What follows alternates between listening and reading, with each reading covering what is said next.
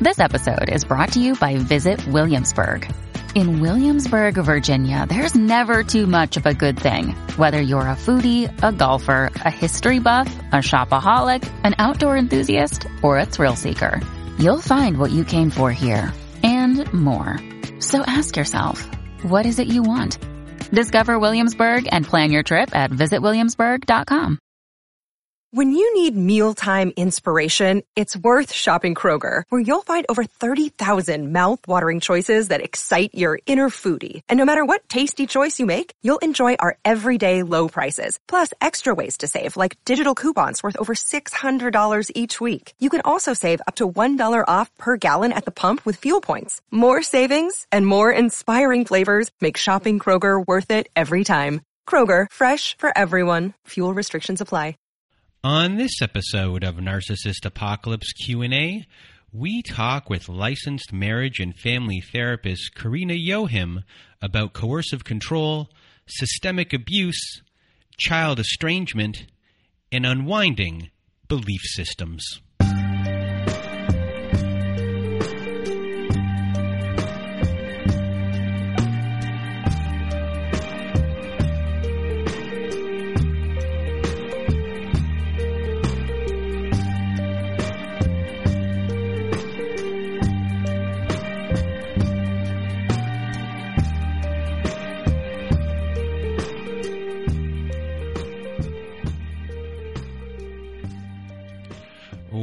Welcome to Narcissist Apocalypse Q&A everyone. With me today we will have on our show Karina Yohim.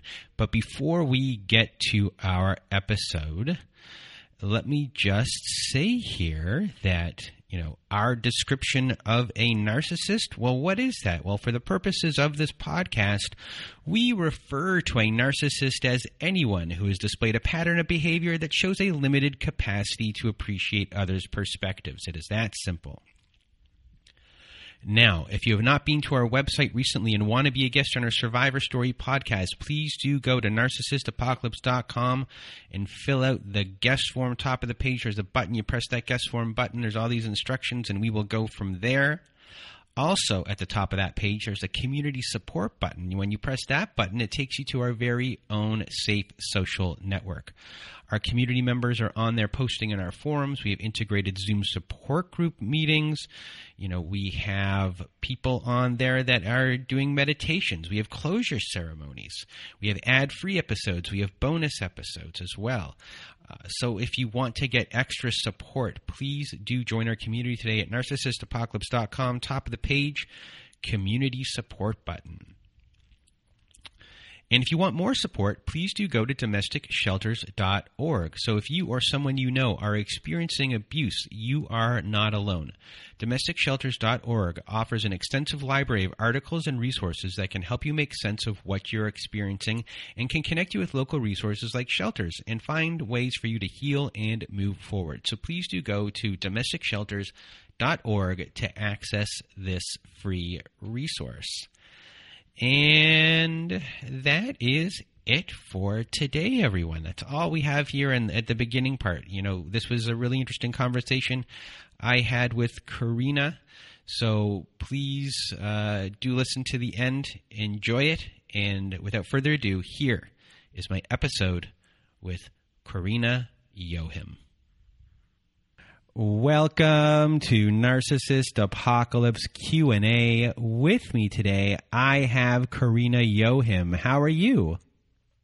Doing great. Well, thank you for being here. For those that don't know you, you are a licensed marriage and family therapist out of Portland, Oregon, who specializes in narcissistic abuse, coercive control, and systemic abuse. And you are also a sex work positive therapist. You are trained in EMDR and are a mind and, and you use mindfulness modalities such as such as third wave uh, modalities, which is CBT and DBT, and you are an advocate for abuse survivors everywhere. People can find you at portlandtherapycenter.com, and your blog is called abuseisn'tlove.com. All of that will be in the show notes. And thank you for being here with me today. We're going to talk about coercive control and high control situations. So, a big thank you. A lot of people are, everyone in, in our universe here is dealing with it who's listening to this episode. So, you're going to help a lot of people. And I guess we're going to start off today with what is coercive control? So, coercive control is a term that's been around in domestic violence academic circles for a number of years, actually, since the 80s. So, a, a scholar um, named Schechter actually coined the term, and then it was sort of picked up by Evan Stark, who is kind of widely known as being the person that wrote a book on it and that he coined the term. But it actually has been around a lot longer than that. And it's a process by which one person or an organization entraps, dominates, and exploits another for their own uses or their own gain. And it's a currently it is a crime in the UK. And I think they're actually starting to create some laws around it in Australia as well. And there is a big movement in California to make it, to codify it into law. But currently, in most of the United States, it is not considered a crime. So, when it comes to something like a crime, how does one prove that something is coercive control? So that's the really difficult part. So if you look at something like financial abuse, that's kind of easy. You can kind of document that. You can see the process by which one person might take control of the finances of another. So financial abuse is an easy, easier way to prove it. Um, sometimes you can prove it with fraud. So, for instance, if someone marries someone and they're coercively controlling that person, and they might have told them some things that basically defrauded them into getting married, and then they had to have an annulment. So, they might have told them some really big lies about themselves. So, that's a way that it can be proven. But I think the main way it can be proven is over time. So, coercive control is a pattern over time. It's not one event or even a few events. It's a whole series of events that take place over time.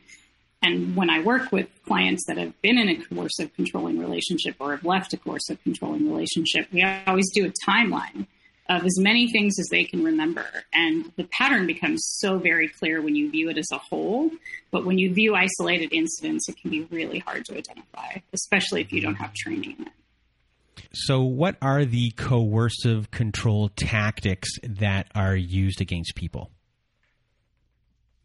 That's a great question. So, it almost always starts with love bombing, even if it isn't a romantic relationship. Love bombing, I think, is a really big umbrella. It's just about flattery and making someone feel special and making them feel loved and adored and perfect. So it almost always starts with a fast tracking of a relationship, whether it's a friendship or it's a business relationship or it's a romantic relationship. It starts off real fast and the person is sort of, you know, swept off their feet, which we sort of view romantically, but in my opinion, that's a really big red flag.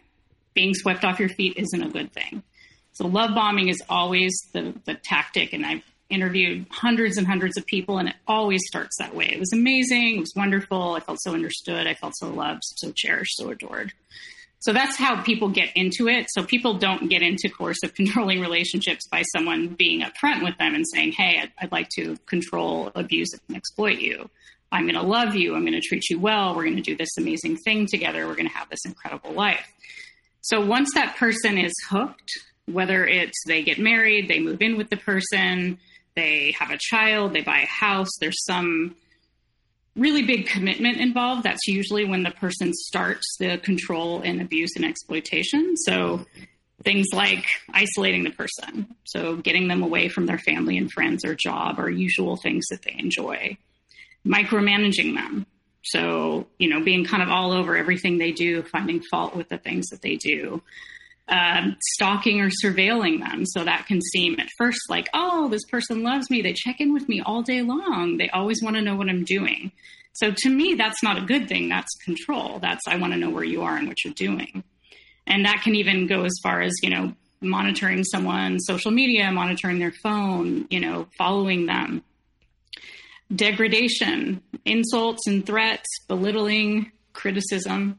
And it's not always really you know, when I think when we think of verbal abuse and things like that, we think of someone calling someone names and, you know, calling them a loser or a bitch or a terrible person. And it's often really more subtle than that. So it's just kind of picking at a person and letting them know that without this person, you're nothing, that you need this person in your life.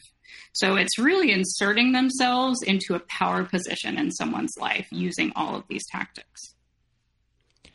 And how would you go about telling someone to, I guess, document what is going on in the sense of, um, you know, is this something where you just kind of sit there and, you journal? How do you start um, picking these things out and going about documenting them so you can figure out what is actually happening? So sometimes a lot of my clients are either in the process of a divorce, in the middle of a divorce, and they actually do have to document some of these things, or they're in the process of figuring out if they want to leave.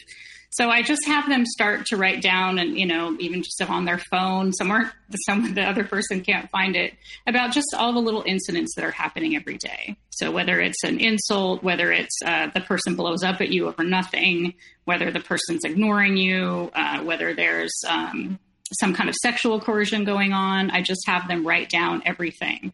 And then we look at it. We kind of look at the whole piece of it. And we look at, you know, the trends and the patterns that are there. And it becomes really obvious really fast. But the yeah. problem with coercive control is people are, in effect, brainwashed by that person. So a lot of the signs, while I'll see them, my clients often won't. And so I feel like I'm in a position, and, and you probably you are too, um, of translating what these people are actually saying and doing and what it actually means versus what the person thinks it means. So I know that I have a victim of coercive control in front of me when it, they tell me everything is their fault. You know, that's usually the biggest sign.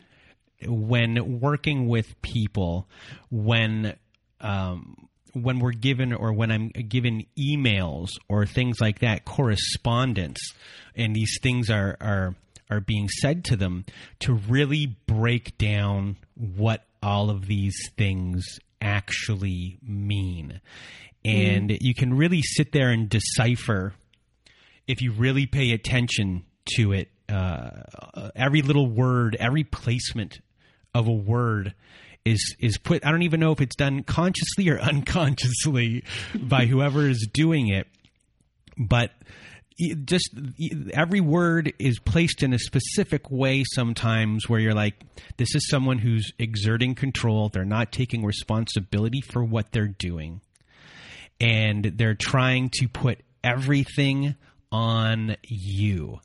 There's no apologies in here, nothing like that.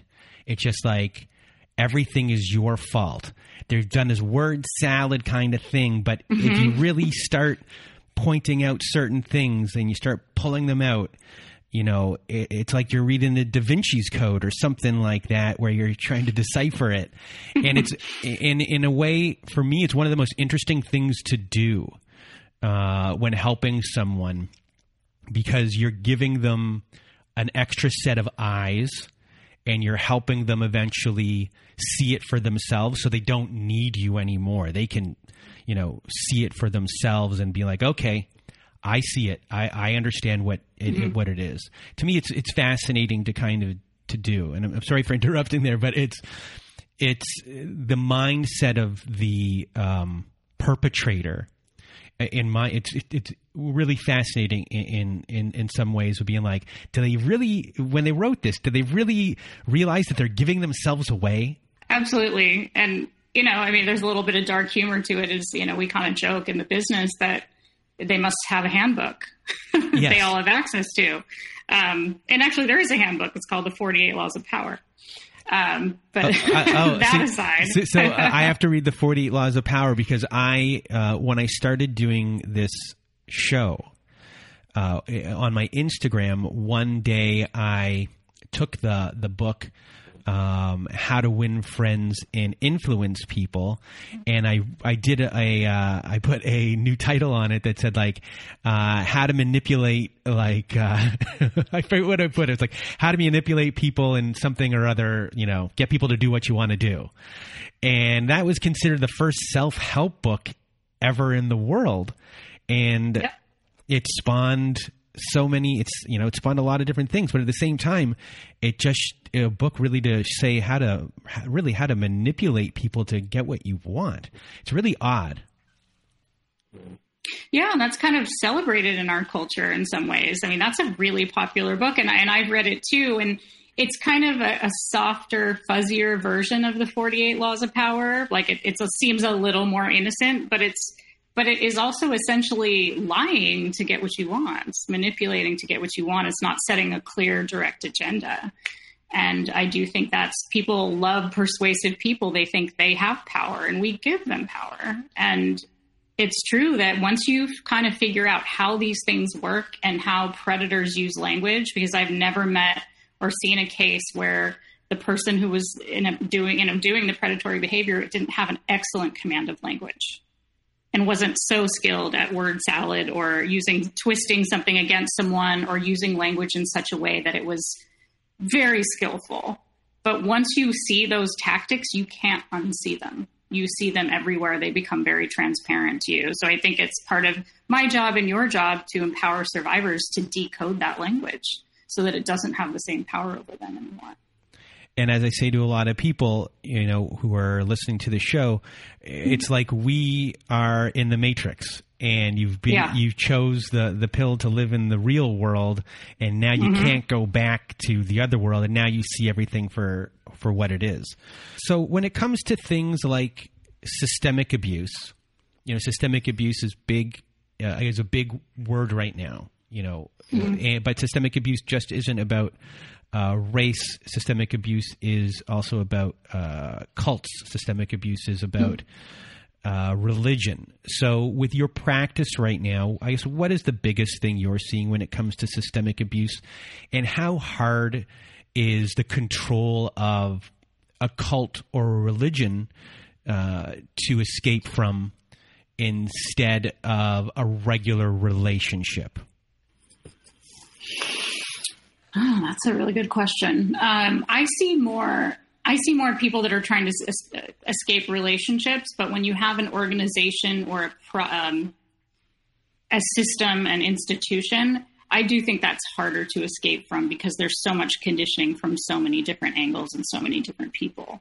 And you create a whole community around a person that that person then has to leave their whole community, their whole life as they know it. And even just the process of awakening to systemic oppression is, you know, it's very, very difficult because you have to push away from so many things that you know and that are comfortable for you. And that's a difficult process. And I, I think, you know, especially the people, when someone leaves a relationship, at least they may have some friends or family left that they can go to. But when someone leaves a group, a high control group, they don't have anyone. Everyone they knew was in that high control group all the people, all their whole entire community, and that's devastating. So when it comes to leaving a group like that, and then also uh, leaving a a a relationship or even a family, um, and and escaping uh, coercive control, how does someone kind of break free in all of those groups? Uh, as far as the, the things that are similar when it comes to escaping uh, coercive control. So I'm glad you brought up family because family is a a group of people that can be very abusive, potentially, you know, coercive control runs in families too. And people leaving their families is also incredibly devastating. You know, a lot of my clients have to cease contact with their family members and that's a terrible thing to have to do. And sometimes it's very necessary. And that's talk about conditioning. That's lifelong conditioning. You grew up in that, in that microculture of that family. So a family can function as a cult itself because it has a belief system and it has roles and it has indoctrination. So, a person leaving a coercively controlling relationship, I believe that anyone who's in that kind of relationship should consider that person or that organization dangerous to them. So, while coercive control doesn't always involve physical abuse or intimidation, I think that people that do that kind of that are willing to create that kind of psychological web of entrapment around a person are capable of violence. So I always believe they're dangerous situations and they should be treated like that. So I believe people need to, you know, kind of go uh, pretty low profile for a while, have a safety plan, um, try to disconnect in as many possible ways that they are connected to that person as possible. It's very difficult and it takes sometimes takes a really long time. So sometimes I work with people for a year or two before they're actually ready to leave that organization or that person to try to help give them as much of a chance as they can going forward. I've had people move across the country, move to another country to get away from that system of control because it was so embedded in their lives in so many ways. And that was the only way they felt safe. Other things are restraining orders are something people can utilize. Um, although, of course, it depends on your local law enforcement and how willing they are to enforce restraining orders. You know, and that's a whole other topic. Um, but you really need a system of support to help you escape from a high control situation. So, I'm going to go a little bit off script here. Uh, and when it comes to race relations systemic abuse, you know, eh, there's, you know, many of us would be considered, even though we didn't realize it before, flying monkeys. Mm-hmm. So uh, for us who would be flying monkeys, how do we go about unwinding our uh, flying monkey status, if that makes sense? I think the number one way people can do that is to stop defending these systems. Stop defending patriarchy. Stop defending white supremacy. When someone complains about it and, and tells you their story of victimization, listen to what they have to say. Ask questions. You know, don't don't defend. I think people are so defensive about it that they don't allow people to really tell their stories. So a lot of the stories that we've been hearing, especially over the last two years with this amazing civil rights movement that's taken place in this country, is I, I feel like a lot of people tried to shut these survivors down. They're survivors. Don't shut them down. Ask them questions. Say, tell me more. I want to hear your story. Educate yourself on systems of oppression. It's not that hard. The information is out there. There's plenty of people that want to teach you this information, um, but don't use people of, of color or women or LGBTQ people as your sort of um, uh, this one activist calls them foot soldiers of wokeness. It's not other people's jobs to educate us. It's our job to educate ourselves. There's so much information out there. It's podcasts, books, movies, so many ways you can get inside the perspective of another person. So, what was that term you used there? Foot soldiers of wokeness? Yeah, it was. It's from an activist. I, I can't recall her name right at this moment, and she's amazing. She's a PNW writer and activist, and um, I'll I'll email you her the title of her book because it would be good to have in the show notes. But she's uh, she calls it foot soldiers of wokeness, sort of asking other people to do the emotional labor of your education, of you know your consciousness raising.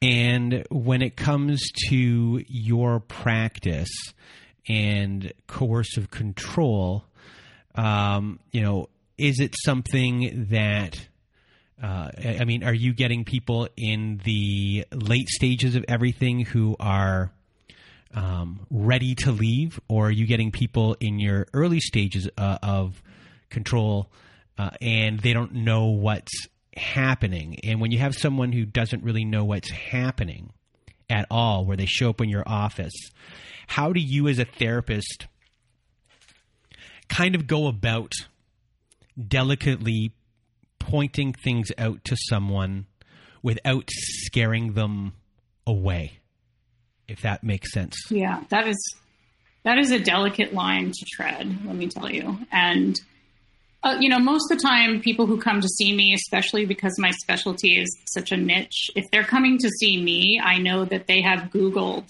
narcissistic abuse you know. They, they've they've already been in a process of information gathering of trying to figure out what's happening to them. So they've identified a problem.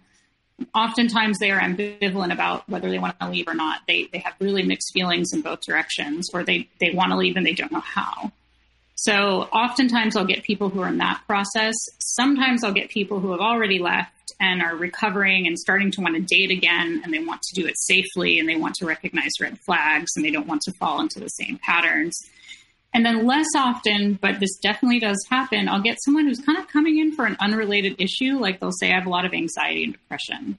or, you know, spending too much or eating too much or drinking too much. And it turns out the stressor is the relationship that they're in that's really unhealthy. And it's very obvious to me that it's really unhealthy.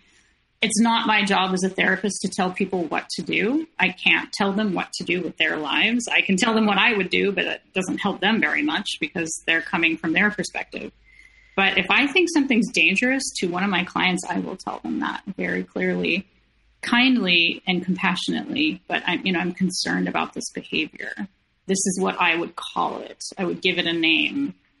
The word abuse I introduce very delicately because sometimes that can be people can be very resistant. And I know, you know, myself, the reason I, I got into this whole field was I was in a coercively controlling relationship with an abusive narcissist. And the first time a therapist said this is abusive, I was pissed. I walked out. And so I've seen that happen. And I try to be really careful because I what I really recognize is these are people who have been belittled and their sense of self-worth is so low because of their partner. And so it's my job to build them up and build up the capacity to receive that kind of information. So I'm trying not to come on too strong unless I really think they're in a position of imminent physical harm. And as far as the modalities that you use to help people, what uh, do you, I guess, in your opinion, or from what you know, mm-hmm. what is what are the modalities that work best? Uh, you know, everyone on this show has heard us at least one time probably mention EMDR therapy and, and, mm-hmm. and, how that works. So, you know, you are someone who does EMDR. Uh, how do you kind of go about using that with your clients, and what are the other kind of modalities that uh, you mm-hmm. find helpful? So, when I'm working with a survivor, I do a lot of psychoeducation up front. So, I teach them terminology. I teach them terms like love bombing and gaslighting and word salad and, you know, all of these terms that we use, you know, a lot in this field. I teach them as much as I can about what's happening to them and what process they're undergoing. So I think that's a really important part. I, I give them books to read, I give them resources because I want them to start an inquiry themselves so that they can kind of wrestle with this information. But things like EMDR, I, I love EMDR. It's an amazing modality. It really cuts through trauma. I use it when people are safe because if you use EMDR when they're still in a dangerous situation, A, it's not effective, and B, it can actually destabilize them. So when someone has left their dangerous situation and they've had a little bit of time, then we kind of go through very specific memories of abuse that they have that are still terrorizing them. And we use um, EMDR techniques. Uh, one is called bilateral stimulation, which is just um, using both sides of your brain. I use eye movement for that. Some people use lights or sound or vibration. Um, and we go through those memories one by one and we use EMDR to kind of deactivate the memories. So the memories are still there. It just, there's less hypervigilance, there's less reactiveness because trauma memories are uh, happening in real time. It feels like they're happening now. And part of what happens in trauma is it gets stored in our short term memory rather than our long term memory. And EMDR helps reprocess and desensitize the person to that memory so that it's not controlling them anymore. Because I I heard that you know if you are even if you're not in your relationship anymore, but you are still in some sort of situation that there is trauma occurring, that it is best not to do EMDR because even though like it maybe if you're in a you're out of your relationship but now you're working somewhere and you're being traumatized by the person who's your boss there then it's best not to do EMDR because in your regular life there's trauma going on and that will I guess cancel out everything. So you you should be doing it when you're in a safe place is it fair to say? Yes. Yeah. You need to be safe. Yeah, that is fair to say. There needs to be some. So I can't, if there's really acute suicidality or acute substance abuse or something that's going on in the person's life where they're not not very stable, I won't do an EMDR until we achieve some stabilization because it can have this destabilizing effect. Um, but first, you really have to step out of the line of fire if you're still getting, you know, bullets coming at you, whether they're verbal or, you know, it's a toxic relationship or a toxic work environment or, or whatever, it's really hard to heal under those conditions. The healing occurs when you get yourself to a place of safety. or at least relative safety. So I have a few questions from the audience. Are you ready? Great. I'm ready. All right. The first one, let me pop it up here, is how do I handle or respond to the silent treatment? Oof. the silent treatment is tough. So, one of the worst ways you can punish a human being is to give them the silent treatment. So, um, isolation and silence is, I think, we're social animals. It is a terrible punishment. It seems passive, but I, I find it very aggressive. And I don't think people should tolerate that. You know, it's not something, it is an abusive tactic. While someone might be withdrawn for a time and kind of have to go into themselves in order to come back and communicate, that's different. If someone's giving you the silent treatment, they're abusing you. And I think people need to view that as such. That's a form of abuse. And I would go and not try to get the person to make contact with you because that's actually going to make it a whole lot worse. But to go somewhere safe for a few days, get some caretaking, get some support, and then come back to the person when they're ready to talk and let them know that's not okay with you and, and call it what it is. It's abuse. And it's terrible. I mean, I, I've been through it. A lot of my clients have been through it. It is absolutely devastating. So the next question we have is how do I go about getting the trust of my child back again after my relationship with my partner is over? And I think they mean in this instance that that the parent was doing the best they could and thought they were doing what was best for the child by staying for so long, but in reality, that wasn't the case. And it's a thing that many, most parents do. They don't, they don't see it. They, you know, they're, they're mm-hmm. so in it, they can't see the grand scheme of things. And even after the fact, when they're all out, they're out. But at the same time, the child can have res- a lot of resentment for mm-hmm. you know, not being pulled out sooner. So, eh, how does a, a parent go about repairing that after the fact? Oh, that's a great question. And I see that a lot. So, I think what's important is to get into some age uh, developmentally appropriate family therapy and to discuss things very openly. I think it takes think it takes years actually to earn that trust back. And it also takes consistent behavior on the part of that parent of I'm not willing to, you know, maybe not dating for a while, maybe remaining single, maybe taking care of themselves and their child, spending a lot of dedicated time with them. And with consistent behavior over time, I believe that can be repaired with a sincere desire to approach repair in that way and to call it that. There's a, a really good example in um, kind of media pop culture is that uh, series Dirty John, um, where Deborah Newell and her daughters um, talk very openly in, in several documentaries about how they're repairing that relationship after she was with a coercively controlling psychopath who tried to kill her daughter. And it was devastating for the whole family, but they really show up. They're in therapy together. They and they talk about that it takes time to earn that trust back but with intention and with accountability and with some support, I believe it can be done. And it's so meaningful to that person's child or children when a parent attempts repair. So here's a question that I'm sure a lot of people have during the relationship, which is I am not a perfect person how can I expect my partner to be? Because I was raised in a way where I was told nobody's perfect. Trying to make someone perfect, no one can be per. You know what I mean? No, the belief system hmm.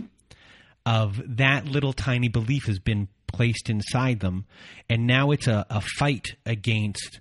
Well, no one's perfect, but I'm being abused. How do you unwind a belief system, uh, something so innocent mm-hmm. like that? You know, I was so funny. I was just thinking about that the other day about how when people say, well, I'm not perfect, I'm just human, and how often that's an excuse for bad behavior. You know, um, we use ways to justify things. We minimize, we justify. And when I notice a person is doing that, I'm really curious and I ask them a lot of questions about that. You know, what does that mean? You know, what what what is it that you are are you feeling ashamed about a behavior? Are you noticing it's problematic? Um, of course, nobody's perfect, and of course, we're all human. But I believe what differentiates kind, compassionate, respectful humans from disordered people is the willingness to own up to bad behavior, to investigate it, and to change it. So if those things aren't happening, that's a problem in a relationship, any kind of relationship. Is yes, everyone makes mistakes, but it's what we do with those mistakes that that I think defines our character or lack thereof. So perfection is something no one will ever achieve, and perfectionism itself can actually become a form of control, where a person can be very perfectionistic and impose that on other people around them. But I find that, that that's used as an excuse to justify bad behavior much of the time. So the last question is a question from me.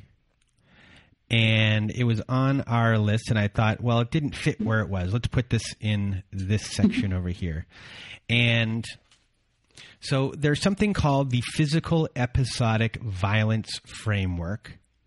And then there's mm. something called the Emotional Long Term Abuse Framework. And I guess these are frameworks for, uh, I guess, how to deal with uh, abuse.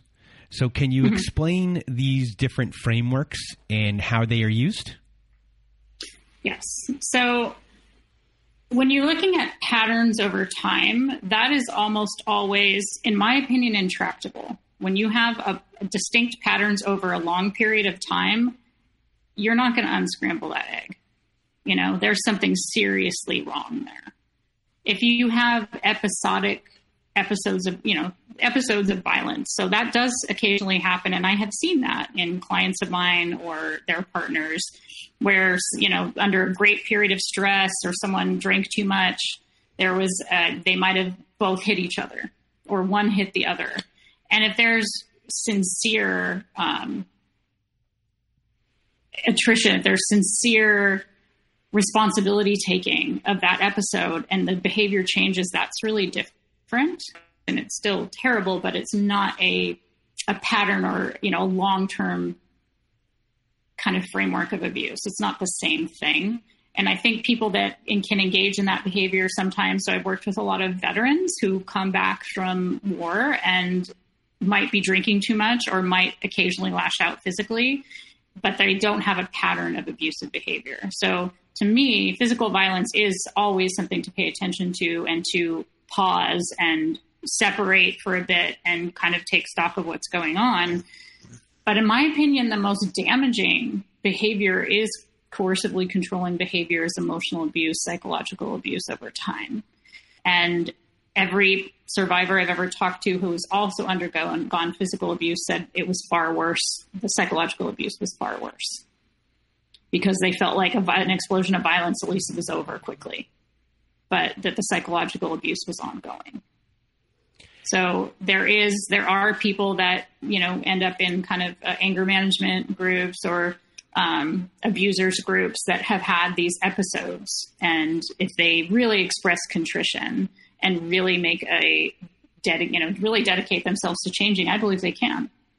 But once there's a pattern of how this person relates to other people abusively, I've never seen that change. Never. I'd like to believe it can, but I've never seen it happen. So, for the abuser, the rate of rehabilitation is not very high.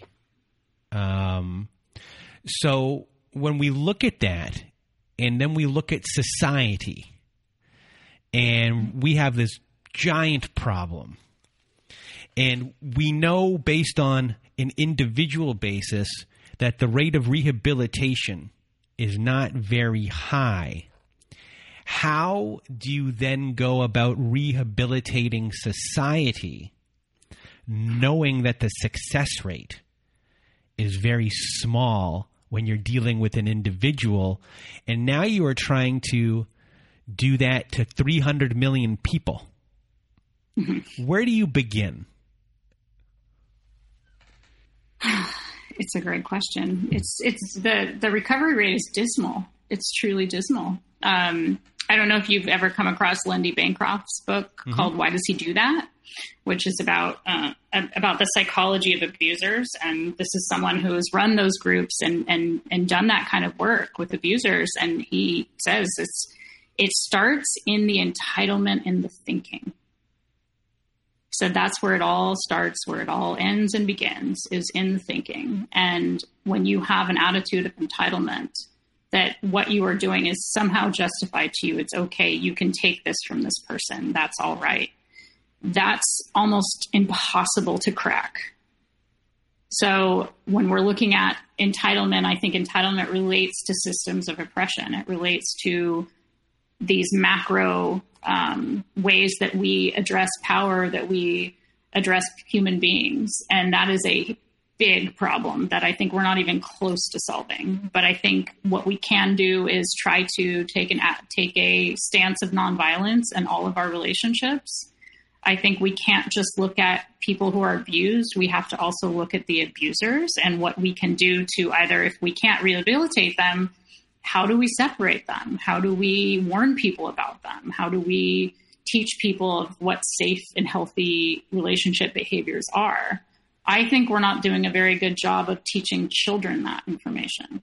You know, I think I, am really have always advocated for teaching healthy relationship behaviors and unhealthy relationship behaviors when kids are in school and giving them that education so that the way they go into the world and form relationships, they have some tools you know, some people are not safe to be in relationships. I think narcissists are not safe to be in relationships. They don't know how to relate in a way that isn't abusive. Some people, you know, if you're blind, you can't drive a car. You know, some people are just not equipped with that kind of personality or that skill set in order to do something and not be destructive and dangerous. So I think part of what we have to do is really big awareness campaign on recognizing the red flags and the signs of abuse. Um, this poor young woman, Gabby Petito, and her murder, um, I think has. I'm really hopeful that something will come out of this that will, on a mass level, raise the consciousness of what red flags really look like because it's been an excellent example of coercive control that can lead to homicide and it's just it's just shows so it, it's almost a textbook case of that. So I hope we can learn from the tragedies that are happening instead of just watching them like a car accident. We have to learn. Yeah, something you said in there, I forget where it was, kind of jogged my memory that there's some little innocent things that are done in society where they're little things. And, and one of them to me is calling someone a tattletale. And uh, you know, when you're a child, everyone says to you, don't be a tattletale. No one likes a tattletale. But at the same time, you're, you're telling that child that you don't have a voice and that if something bad happens, that you shouldn't say anything, that you should turn a blind eye to what's going on. And no matter what you think about that, it's very impactful, if especially if it's coming from your parent.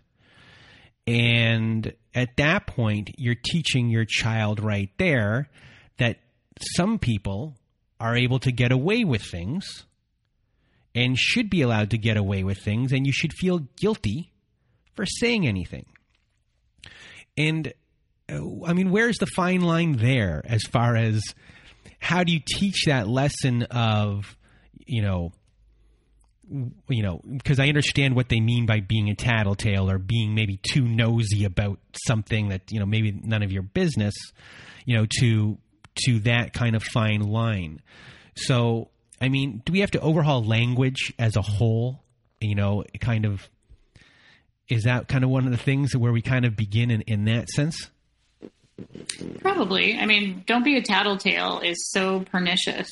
you know, I remember hearing that growing up too, and it it silences you. It silences your voice. And yeah, I mean, okay, don't be, you know, I false accusations are not okay or yeah getting kind of into people's business that really isn't your own. But if someone's harming you you want to keep that dialogue open to children to come and tell you because children can be very secretive. And i i also counsel children and a lot of things they tell me they don't want to tell their parents. And a lot of times that's because there isn't they don't feel like there's an open door. So we need to tell. We need standing up for ourselves and speaking our truth is not tattletaling. It's speaking our truth. It's it's asking for accountability. It's seeking justice. Um, we have to have that be okay. It's not whining and not complaining. It's it's what we need to do to take care of ourselves, and we have to model that. So yeah, I do think a lot of language has to change. There's a lot of myths and beliefs and little sayings like that that are deeply harmful because especially with children, they don't understand gray very well developing minds are really different than adult minds and that children don't understand the subtleties that adults understand. If you told an adult don't tattletale, they would just say, "Why are you? This that's ridiculous." You know, what are you saying? But a child takes it in a very black and white way, in a very concrete way, and so that can follow someone their whole lives. Yeah, in the same way, if you're a kid in high school and you know uh, you were assaulted and someone says to you, um, you know, keep this to yourself. We don't want to ruin this person's life. You know, and then all of a sudden we have a, a Me Too Me Too movement, uh, and then I think another day was what the Speaking Out, which was last year. I think it was the hashtag Speaking Out. So, I mean, all of these things are, are part of control and you know thank you for for being here uh, with me today to share all of your knowledge. And i mean we went into coercive control. We went to a lot of different things. So thank you for going this way with me. And uh, one last time where can everyone find you and anything else that you want everyone to know well, thank you so much for having me. And I could talk about this all day long. It's it's I'm very passionate about it and it's so needed right now. So what I would just really encourage people to do is to educate themselves and to talk to other people. Tell people what you know. Tell people your experiences of survive of surviving of victimization. It's not shameful. So I came out, you know, as an abuse survivor on my blog. Um, partly because I really wanted to help dismantle the shame that that brings to people. The shame isn't on you for being victimized, the shame is on the perpetrator for victimizing you. And if we keep it silent, I'm not saying everyone needs to write on a blog about their abuse experience, but but that it's not shameful and it's very common and much more common than people think. So I can be reached at uh, abuseisn'tlove.com and portlandtherapycenter.com. I welcome comments, emails. Um, I'm always happy to resource people. There are a lot of resources on my website of how to seek help if you're being abused. And the most important thing is to not be silent. Tell someone. And are you available uh, in Oregon? Are you also available in, for coaching or anything like that worldwide? I'm available in Oregon and California. I'm licensed in both of those states, and I also am available for coaching worldwide, yes. All right, perfect. So thank you very much, Karina, for being here with me today. And for everyone listening from Karina and I, we hope you have a good night.